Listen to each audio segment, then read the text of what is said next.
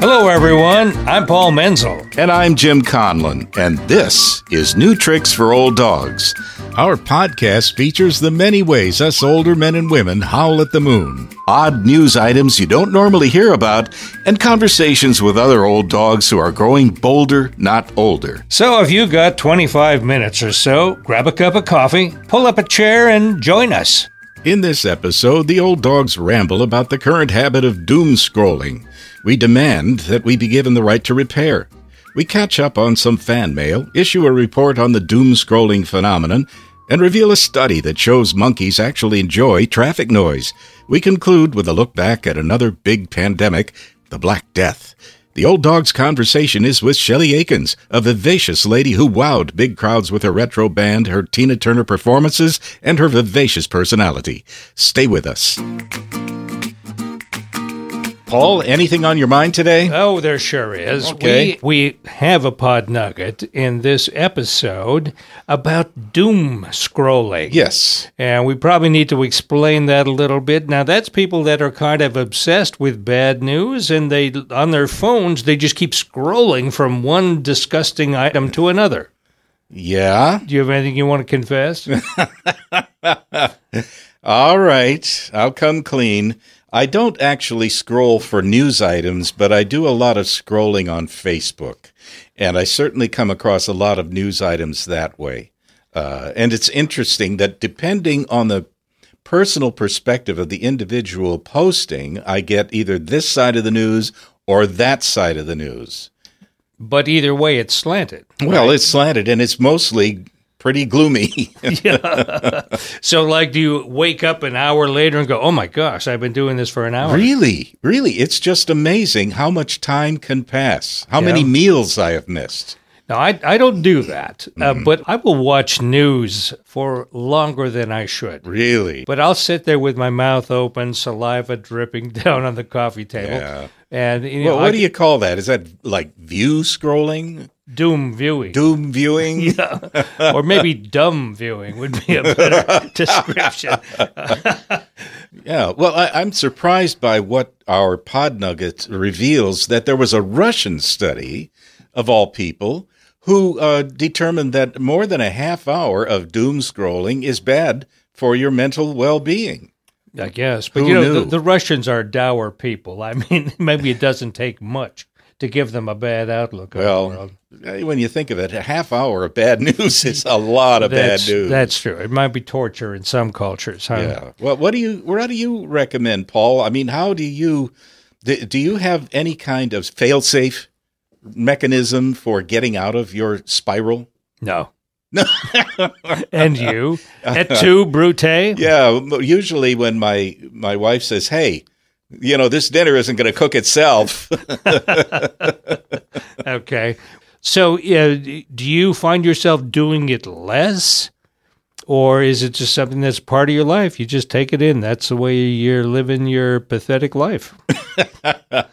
um, I I don't know. I like to stay informed, uh, but you know what I will do sometimes for relief is I will turn to a news channel with the opposite political view, just to kind of balance off what I'm seeing.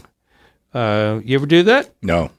I don't wa- no, I don't watch Oh. TV, see, so I, I would not be exposed to Well, where do you get your news? From the newspaper, you know, newspaper. You you actually subscribe to a newspaper? I, I subscribe to a newspaper and I read it through entirely every day. Same here. I I subscribe to a couple of newspapers. But breaking news, the world has ended today. You know, that stuff you got to get from a TV set. I think I can live with the world has ended today. Oh yeah, Oh no, wait, no, I can't, can I? well, that's the way you you won't know anyway. Why is it so doggone difficult to repair broken appliances and electronics, Paul? Well, I don't know. Could it be that manufacturers want us to buy new rather than repair? This item is from the New York Times for October 23rd, 2020. Manufacturers of many products have made it difficult over the years to repair what they sell. They might limit the availability of parts or manuals, or they might restrict who gets to repair their products. It affects game consoles, cell phones, appliances, cars, and even hospital ventilators. A movement known as Right to Repair is gaining popularity. They want laws that prohibit the planned obsolescence that sends products to the landfill when they can still be repaired. In more than 20 state houses nationwide, right to repair legislation has been introduced by both Republicans and Democrats. The goal is to require companies to make their parts, tools, and information available to consumers and repair shops. A repairable device that is thrown away is a waste of resources and a source of pollution. I can remember in the 50s, the first option was to repair rather than replace. Even small communities had at least one repair shop. Yeah, it was Wally's. the right to. I enjoyed myself so much there. The right to repair movement is not going away. It's also not going to make me smart enough to fix my own phone, but it will give me options for having it repaired. This is another installment of fan email from our listeners. If you have a rant or a rave and you would like to share it with us, go to our website, olddogspodcast.com. Just scroll down on the home page for how to contact us. This rave is from Larry T. Just wanted to let you know how much I enjoy the podcast. The subject matter and diversity of topics is first rate. Your interviews with active boomers are very uplifting and gives this fellow boomer the impetus to keep on howling. Well, thanks, Larry. Yeah. Kind words for us two old dogs. However, I do suggest that you don't howl at the moon out loud. I tried that last year and ended up under observation for a couple of weeks at a hospital. Yeah, right. Howling at the moon is a metaphor for not acting your age. You could have told me that. Well, I didn't think you needed telling. We're encouraging people to keep defying society's expectations for us seniors. Keep living, learning, and die with your boots on. but I wear sneakers. Well, then don't die. Oh. Do you find yourself endlessly scrolling through the bad news on your phone or computer? Well, there's a name for it doom scrolling. This pod nugget is from episode number 308 at the Savvy Psychologist website. An interesting side effect of the pandemic is our fascination with bad news. We read depressing headline after headline, angry tweet after angry tweet, and sad comment after sad comment on social media. It's roughly the equivalent of people slowing down as they pass a car crash. and unfortunately, there are plenty of social and political car crashes in the news lately. Doom scrolling is similar to worrying. We do it compulsively because it can give us a false sense of control during a time of uncertainty.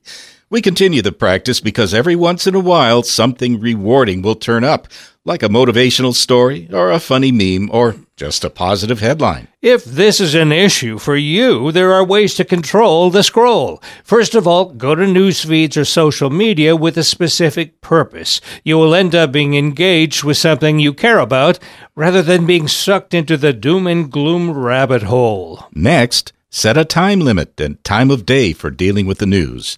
A large scale study in Russia found that more than 30 minutes of pandemic specific news consumption led to significant increases in anxiety. This could be a guide for setting limits. In part, we doom scroll because we need social connection. A better way to connect is a one on one conversation or to hang out in a small group. We should all be pretty adept at video conferencing at this point. Tracking down a long lost friend for a virtual coffee date can be satisfying on several levels. Monkeys in a zoo in Finland preferred traffic sounds to nature sounds as a background, even for falling asleep. This pod nugget is from Sky News for November 7th, 2020. We guess there was some point to the research conducted with monkeys at a zoo in Helsinki. they were given a choice of traffic sounds, nature sounds, meditation music, or dance music in their enclosure. The traffic sounds were clearly the most popular choice. They groomed themselves and even slept when the traffic sounds played. This didn't happen with any of the other choices. So the researchers had to draw some conclusions to justify their research grants. They suggested that the traffic sounds mimic some of the ways in which the animals naturally communicated. Hmm. We suggest that the monkeys were actually performing an experiment on the researchers. the monkeys liked to see the researchers get excited when they made unpredictable choices. We'll know for sure if the monkeys present a paper at some later date. In the 16th century, there was a recurring deadly pandemic in Europe called the bubonic plague, more commonly known as Black Death. Mm. One doctor came up with some surprisingly modern ways to contain the disease. This item is from the BBC.com website for January 7th, 2021. This was a time when diseases were thought to be caused by bad air, and vinegar was a cutting edge antiseptic. Treatments for the plague ranged from bathing in your own urine to rubbing plague sores with the butt of a live chicken. Hmm. yeah. As you can imagine, the death rate in some cities reached 60%. However, there was one doctor named Quinto Tiberio Angelerio who offered some unconventional ways to contain the disease. He lived in Sardinia but had trained abroad, so he had knowledge of how the plague had progressed in other cities. When his home city of El Alghero had an outbreak of the plague, he was put in charge of containment. He advised citizens to not leave their houses. Only one person from each house could leave to do the shopping. He prohibited public gatherings. He discouraged travel from other cities unless the travelers could prove they were in good health. He realized that people who recovered had immunity and were good candidates for potentially contagious jobs like grave digging. He also recommended that people stay six feet away from each other, which was measured by carrying a six foot cane. Huh. He specified adding a large rail to the counters in food shops to help people keep their distance, and he warned that people should be careful shaking hands during Mass. For all these similarities, there were some crucial differences. Angelerio told the public that the plague was divine punishment and they should be on their best moral behavior.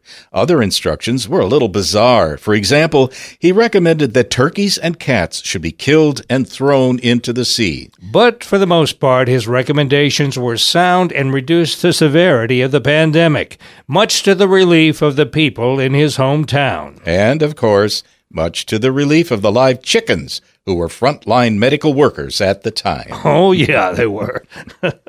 and the butt of a lot of jokes. Uh, huh? Shelley Brandt Akins, known to many fans as Sheila Tequila, has seen enough of the road to last a lifetime. As a member of two popular touring bands, she brought audiences to their feet. Eventually, time and motherhood took her off the proverbial bus, but she continued to pursue her entertainment career, first in the movies and lately doing voiceovers. But whatever Shelley decides to do, she's still knocking it out of the stadium. All right, I'll start this out with a serious question. It looked like you were heading for a career in musical theater. And then something happened. What was that turn in direction?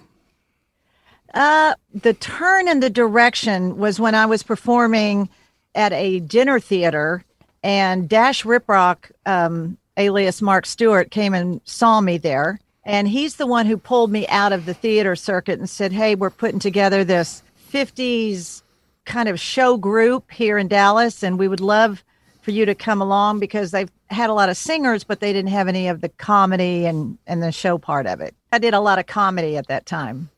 And so that was a departure for you because yes. you were aiming for probably New York, maybe. Yeah, well, yes, I did. I did apply to Juilliard, and I didn't get in, so that was a huge disappointment. But uh, yeah, I was thinking of New York. You know, I would have been in New York had my mother, who took me at eight years old to audition for Helen Keller, in uh, Dallas. I ended up getting the part, and they wanted to take it to New York, and mom turned it down. And I'm like, Mom, why did you take me to get the part of Helen Keller and you turned it down? She goes, Well, I didn't think you were going to get it. that was her response. Oh, it's okay. well, it, it wasn't a speaking part anyway. Right? boy, if my life would have changed had that have happened, you know, then I would have been in New York and, and you know, the journey would have been totally different. But yeah, so I, I had Dash Riprock pick me up at that time. And that's how my stage name was created, which pretty much everybody knows me in Dallas as Sheila Tequila. And uh, that was that was my name for many years. Well, tell me about that though, because you, you did a lot of traveling with Dash Riprock. I Rip sure did. When I joined Dash Rip Rock, uh, it was funny because I had no idea about 50s music. I was so much into musical theater that he literally handed me a cassette tape and said, Here is all these 50 songs that we do. We're going to be in Little Rock, Arkansas, in this club on this date. And so we'll see you there. And I left Dallas listening to that all the way to the club and got up on stage that night. That was my whole introduction. And I just had to wing it until I learned it. And now I know every 50s Motown song there is. I'll Uh, we're going to have to challenge So- you on that. Yeah, one. really. Yes, yes. So I did a lot of a lot of different clubs with Dash Rip Rock, and then it extended quite a bit more with Custom Made. Uh, well, tell me a little bit more about Custom Made. Uh, was this a cover band, or, or what was the idea and, and the name? Yes, it was. It. Um, I decided to create it with my manager, and we put three girls up front and four guys behind us. We did a 50 show, and then after that, we did a Motown show, and we did complete costume changes. In the 50s show, we our characters were Sheila Tequila, Patty Perfection, and Trixie Delight. And Trixie, instead of a poodle, had a attack dog on her, a Doberman attack dog on her on her skirt and uh, we had a lot of fun. The three of us, a lot. We had amazing harmonies. The whole group sang. Everybody was a lead singer, so we had quite a bit of great harmonies going on. And then when we went in the Motown, uh, I was the Tina Turner. Then Trisha was Aretha Franklin, and Paula was Gladys Knight. Hmm.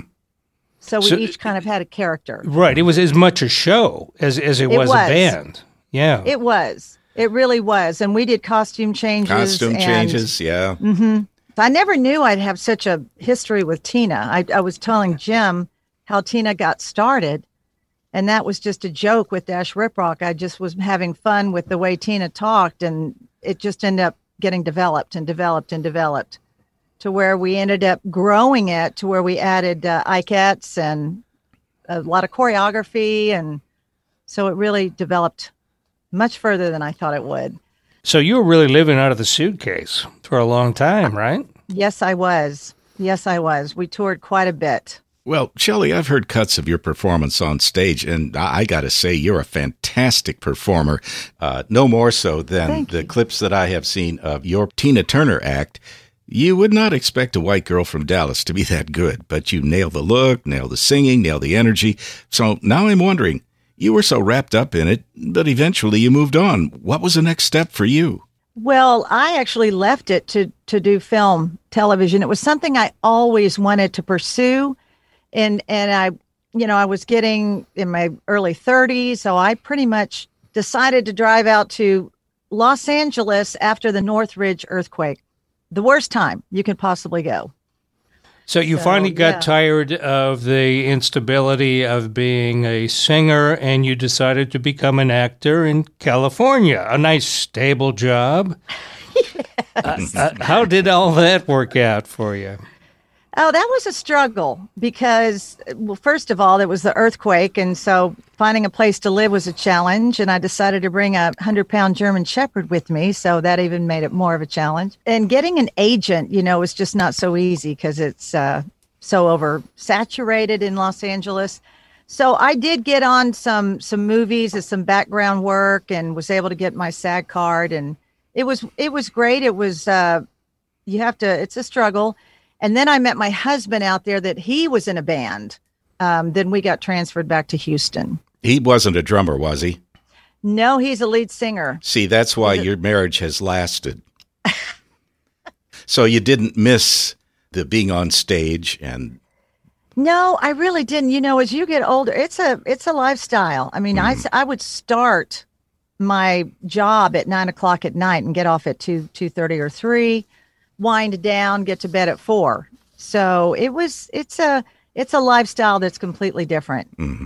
well, let's From it. bring you up to date. Uh, we're talking about you now living in Houston, uh, which is where, of course, I met you uh, originally. Uh, what has been the arc of your talent here in Houston? Well, when I first got here, actually, I was still doing Tina, my husband started a band, and I ended up singing with them for a short while until we had kids and we realized who's going to take the babysitter home when we're tearing the set down. So that didn't work out. So I decided to stop that. And that's when I hooked up with Pastorini Bosby, Which is my talent uh-huh. agency. Okay. Wonderful talent agency. And they actually hired me to do the Tina Turner for a fundraiser for TXMA. And so uh, Tina has not died. So I'm still, I still get asked to do her now. And it's getting more difficult in the in the age. D- has Tina ever seen your show? No, I know, and that m- makes me sad because uh, she would have gotten such a kick out of Oh, it yeah. uh, as as a white girl in the way I did it. As we are talking to you now, you are in a very professional looking sound booth. Tell us about the voiceover work you're doing. Oh, I'm loving it. I got together with Jim to do a current demo, and it's already on the Pastorini Bosby Talent Agency site, and I love it. I love doing voiceover work. I did a little, quite a bit in the past, and so it's really fun. Well, you know, I would describe you as a working performer. You know, you are not a household name. Nobody's going to recognize you in a restaurant, but you have made a living as an entertainer for we won't say how many years. That's remarkable. Yeah, I feel very, very blessed about that. Yes, I did because I have a, a lot of fun stories um, with my career of things that have happened too, and wonderful celebrities I worked with. Actually, here in Houston, played a club with uh, let's see, was it Dash Riprock? It was it was Dash Riprock, and uh, can't remember the club, small club here, and uh, Hank Williams Jr. showed up and he really enjoyed the show. So he said, "Can I come back tomorrow night and uh, visit you again and bring my band in?" And we said, "Of course." And he says, "Do you mind if I in- invite the Oilers, the Houston Oilers?" And we're all like, "Well, sure." Well, they all show up the next night. I'm only 20 years old. I don't know anything. I'm still in the musical theater zone. So I go up to the bar to get a drink on break, and this gentleman offers to buy me a drink, and I'm like, "Oh no, thank you. I'm I'm really not interested in you." And I went back on stage, and the guys go, "Shelley, do you know who you just turned down?" And I'm like, "No." And they said, "That's Kenny Stabler. He's the he's the quarterback of the Houston Oilers." I was like, "I didn't know," and I ran back and apologized and. And he said, You know, I've never had that happen before. Look, let's take a look uh, at the future, Shelley, for you. What's next? Oh, I would love to just book um, any film commercial work, any voiceover work, any of that. Would just that is my that is my goal, my dream, and I will go forward completely. How do your kids feel about where you are right now and where you might be going? They're very supportive. They are very, very supportive. They're both in college. Uh, neither one of them have, well, they're both singers, but neither one of them are trying to pursue any of it. hmm So, which is fine because I want them to have health insurance and a paycheck. So I'm very good about that. Tell me Thank you. Well- something. if you had advice to give to people, and I'm not just talking about people who aspire to have careers in entertainment or in the theater or in film, but just in general, uh, what would you tell people that you've learned that has helped you? Well, certainly never give up. Try to have grace on yourself and and try to be positive. I think just being upbeat and having keeping your sparkle in your life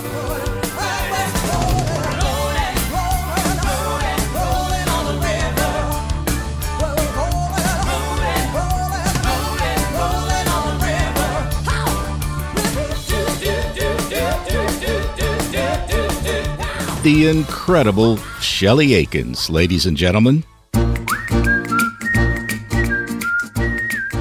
Like what you've been hearing? How about sharing the joy with your friends? We can always use more listeners. There are more episodes on the way, so stay tuned and keep howling at the moon.